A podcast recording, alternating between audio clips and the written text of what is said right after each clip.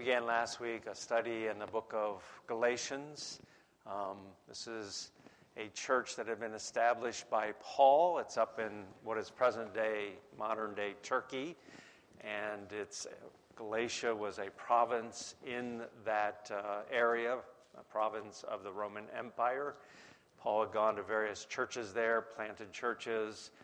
But not long after, there are those who have come in, Judaizers, who have come in and said, primarily to Gentile believers, it's good that you believed in Jesus, but you need to do more. You need to keep the Mosaic law, particularly to be circumcised and to keep various of the regulations. So it's good that you, you believe in Jesus, but there's something more. So it's Jesus plus.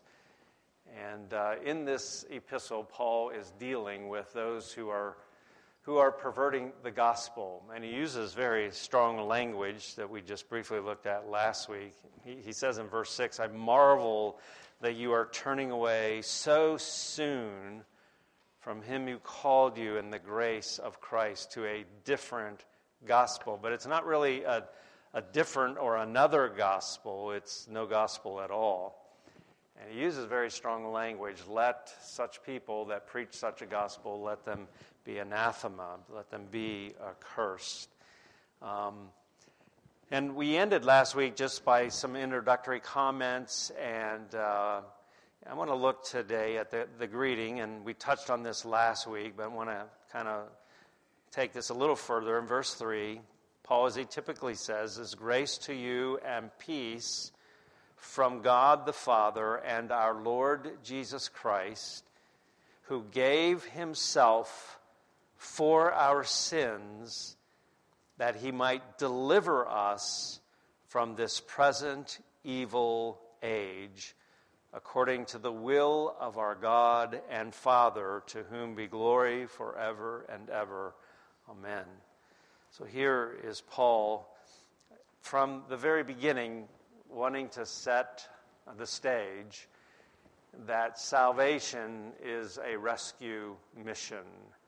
And it is the work of the Lord Jesus Christ. He has come to rescue sinners. We sang in that hymn, Come Thou Fount.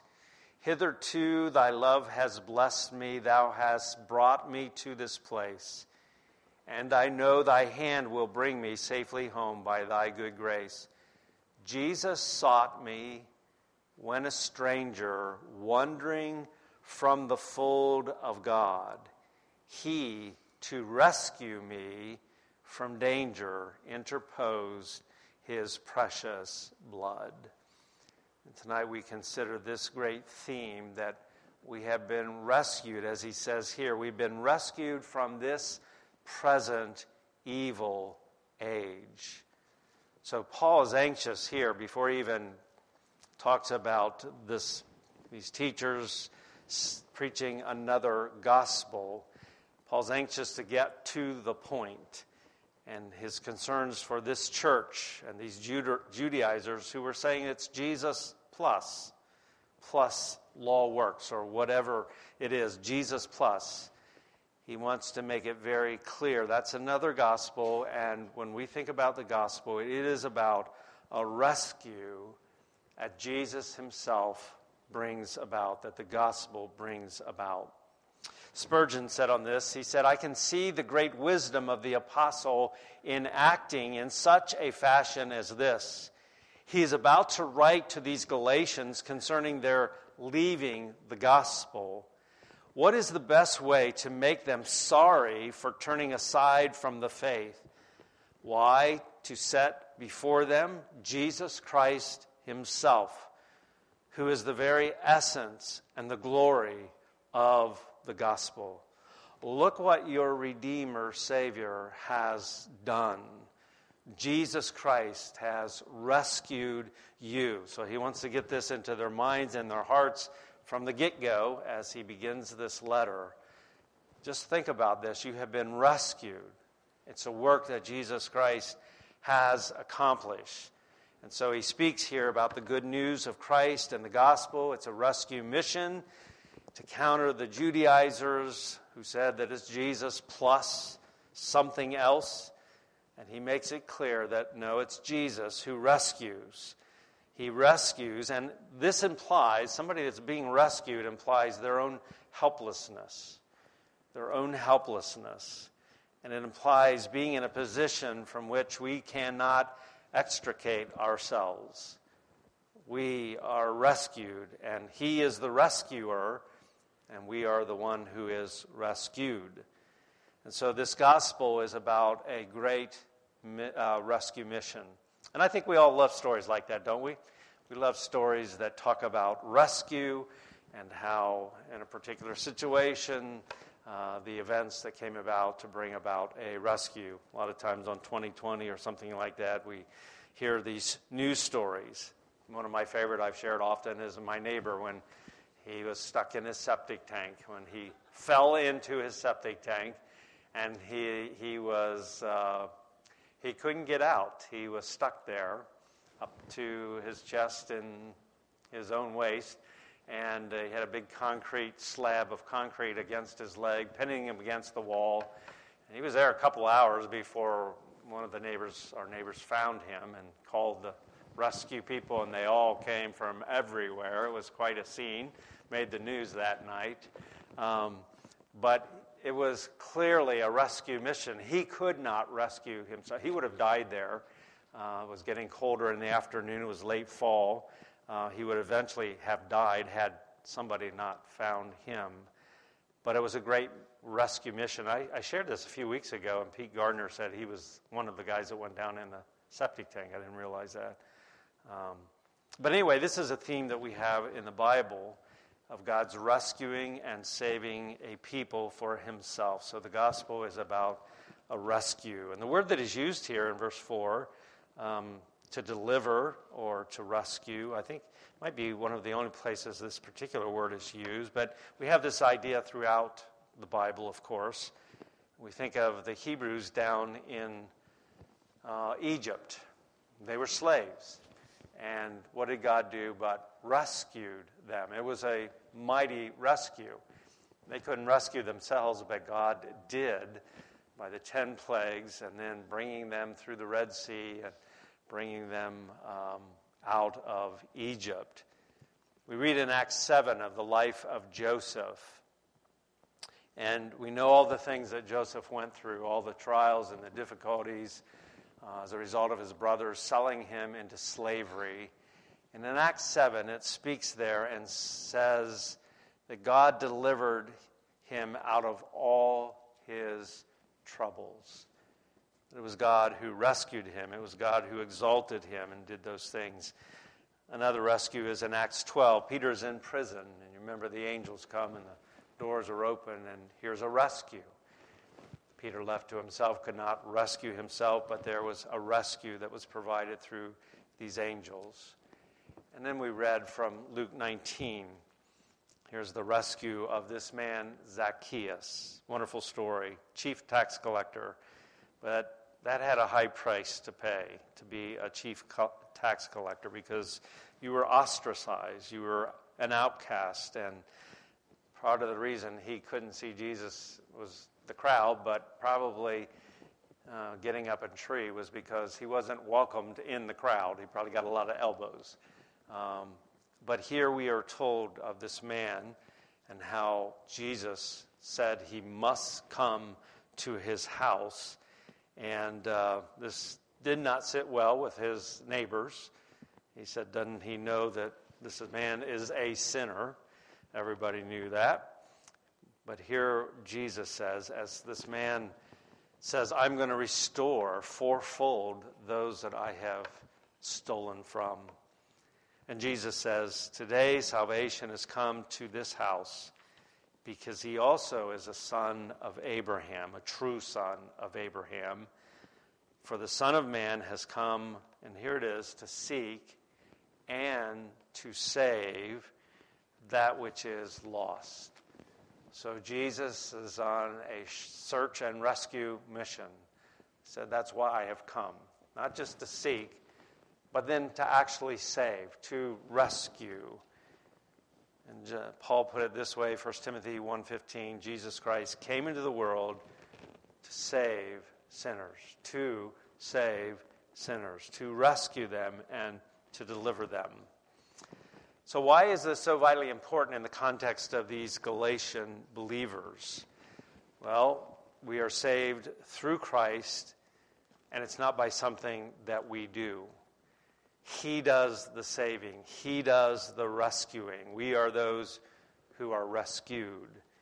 He does not need assistance. It's not sinners that assist him in being saved. He's not just a benevolent helper to help us save ourselves. And a lot of people look at it that way that God meets us kind of halfway and God gives us the help that we need, to, gives us grace, if you will, so that we can work our way uh, to heaven.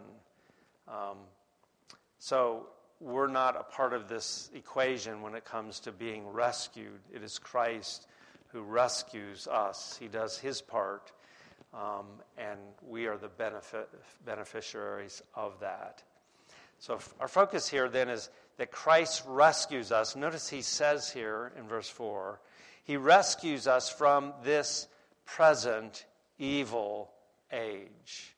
He rescues us from this pr- uh, present evil age. Now, what is this age that is in view here?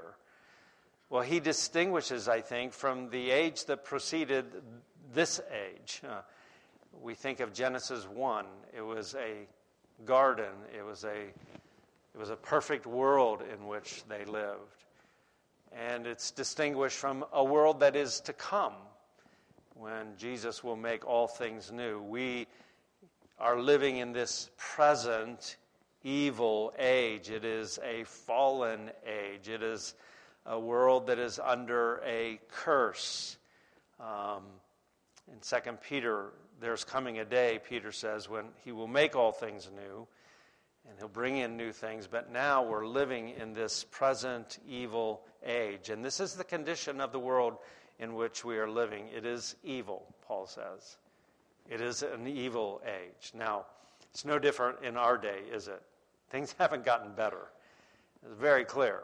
We too are living in an evil age under the dominion of sin. And evil characterizes the age in which we are living as well. Turn, if you will, to 1 John 5 19.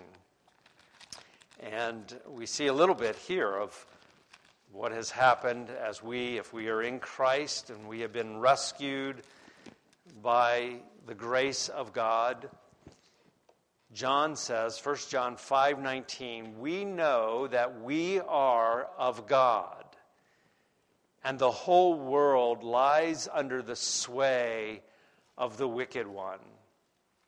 An amazing statement. We are of God. We have been born of God. John talks a lot about that. We've been made a new creation. God has saved us, and we are of God. We are children of God if we're united to Christ and the whole world, those who are outside of Christ, the whole world lies under the sway, under the power of the wicked one. So people are not in a neutral position as they live in this world if they're not in Christ. There's enmity in their heart toward God. They are under the sway of the wicked one. Paul or Jesus would say to his enemies, the Pharisees, in John 8, You are of your father what? The devil. They thought, you know, we are, we're, we're sons of God. We don't need to be saved. We're the children of Abraham. We don't need you to rescue us. And Jesus says, No, you are of your father, the devil. He is the God of this world um, the God of this world. 2 Corinthians 4 3 and 4. Paul says there that the God of this world has blinded the eyes of the unbelieving. He has blinded the eyes of the unbelieving. And left to ourselves, that would be us, wouldn't it? We recognize that, I hope, that we too are under the sway of the devil.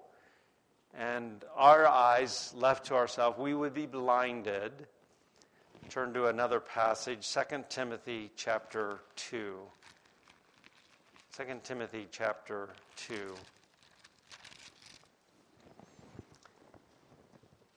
Paul in this chapter says that he endures all things for the sake of the elect. And uh,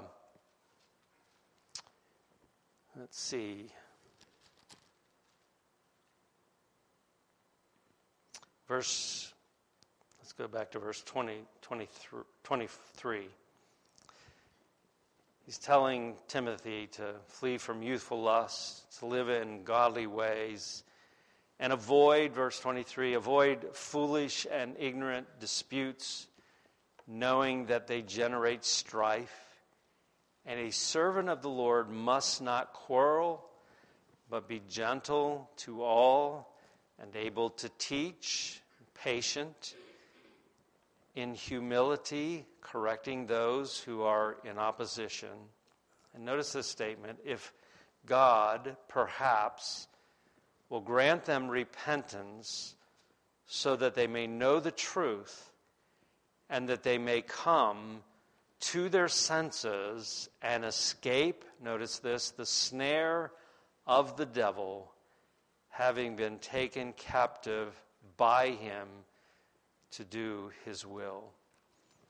This is again what Christ has done for us to open our blind eyes he is the one who has given us light and given us understanding and redeemed and saved us from ourselves and our own foolishness, but also the God of this age.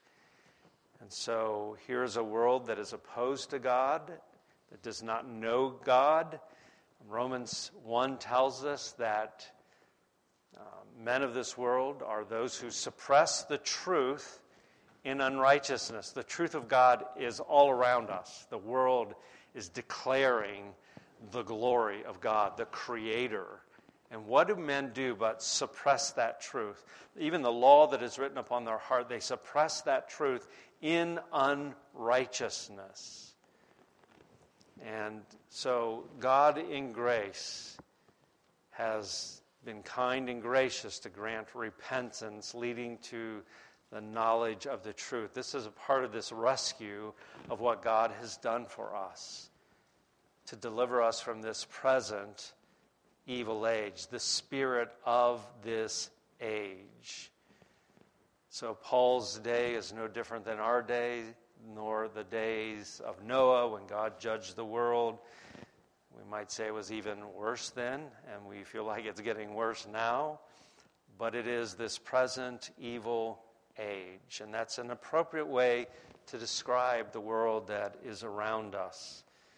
And we think of all the things that we see going on in our world, in our culture, and a lot of changes, cultural changes in our own world. Um, we recognize that it is an evil age. Forgot to mention, we should pray for Elijah and their school. They're going to Washington this week for March for Life. Um, so pray for them. But you know, we think about our country, and I don't know what the statistic is. I think it's 130,000 abortions a day or something like that. Is that it's unbelievable to think that a woman would kill the very child in her womb. That's just one of the signs that we are living in an evil age. Um, so here is Paul telling these believers what God in His grace has done in Christ, um, that He has rescued us. He's made us alive together with Christ. Spurgeon again says, We are living in this present evil world. And as Paul called it by that name, we need not alter the phrase, for we cannot help knowing that it is still an evil world. And in it, our God's redeemed and chosen people, by nature, part and parcel, are part and parcel of that world, equally fallen, equally estranged from God, equally set on mischief, equally certain to go down into the pit of destruction if left to themselves. The object of Christ is to carve out a people for himself. Do you ever think about if God left me to myself, had God not intervened in my life, where would my life be today? What would my life be like apart from the saving grace of God? You think upon that and you know, you realize it could go in many, many different directions. The God, in His grace, if we be in Christ, He has rescued us. He's rescued us from ourselves and He has rescued us from this present evil age. So, what is its destiny? Well, it's under the judgment and the wrath, the condemnation of God.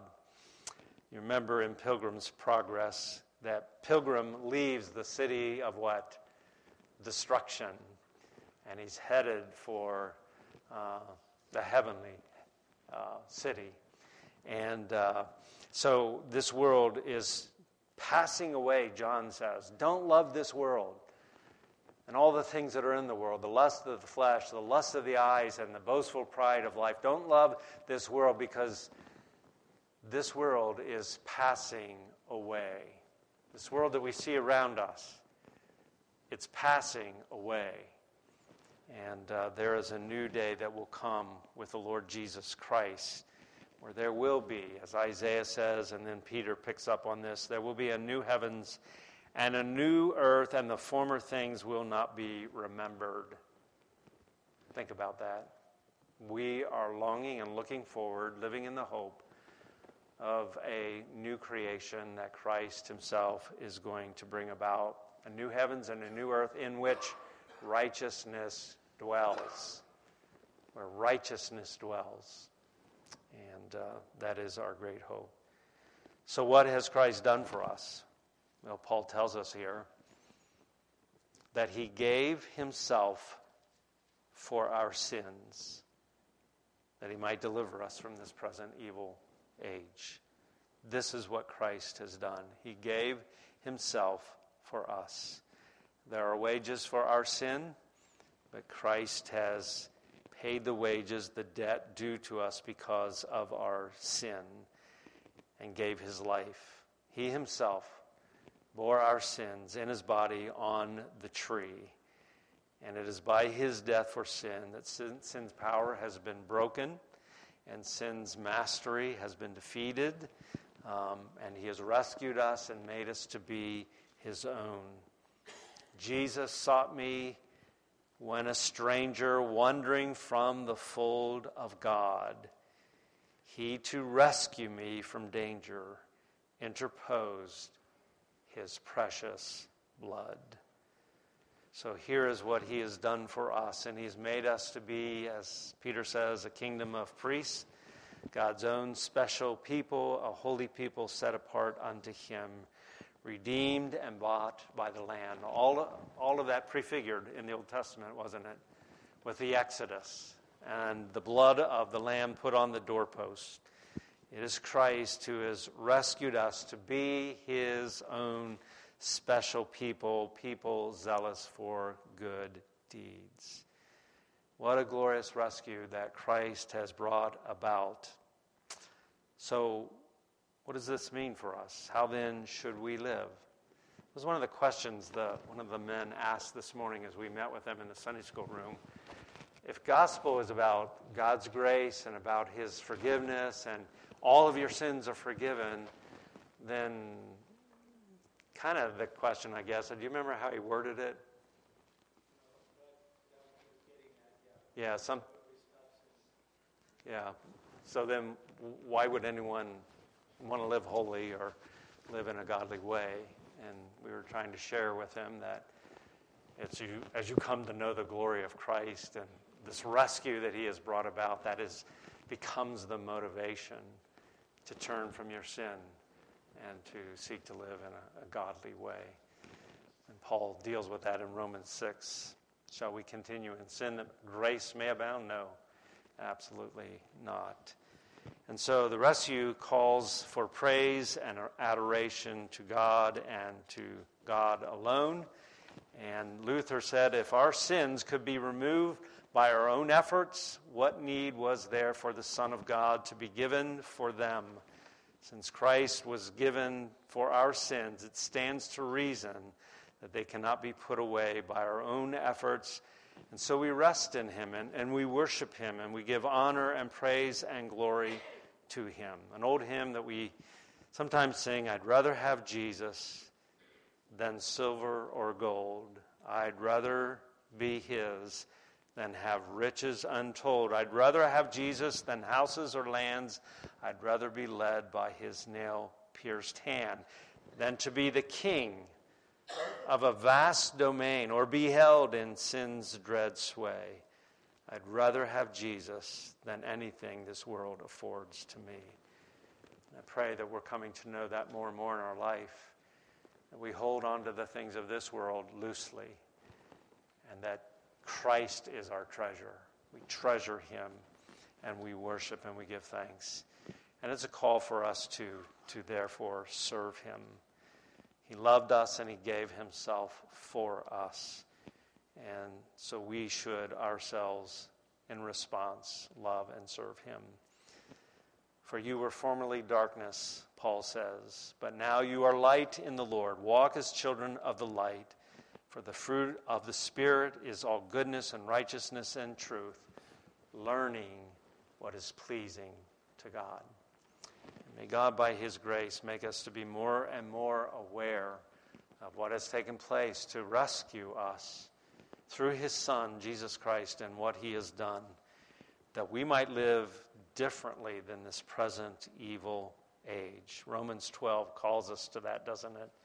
I beseech you, by the mercies of God, you present your bodies a living sacrifice, holy and acceptable unto God, which is your reasonable service. And don't be conformed to this world its way of thinking, its way of living, but be transformed by the renewing of your mind.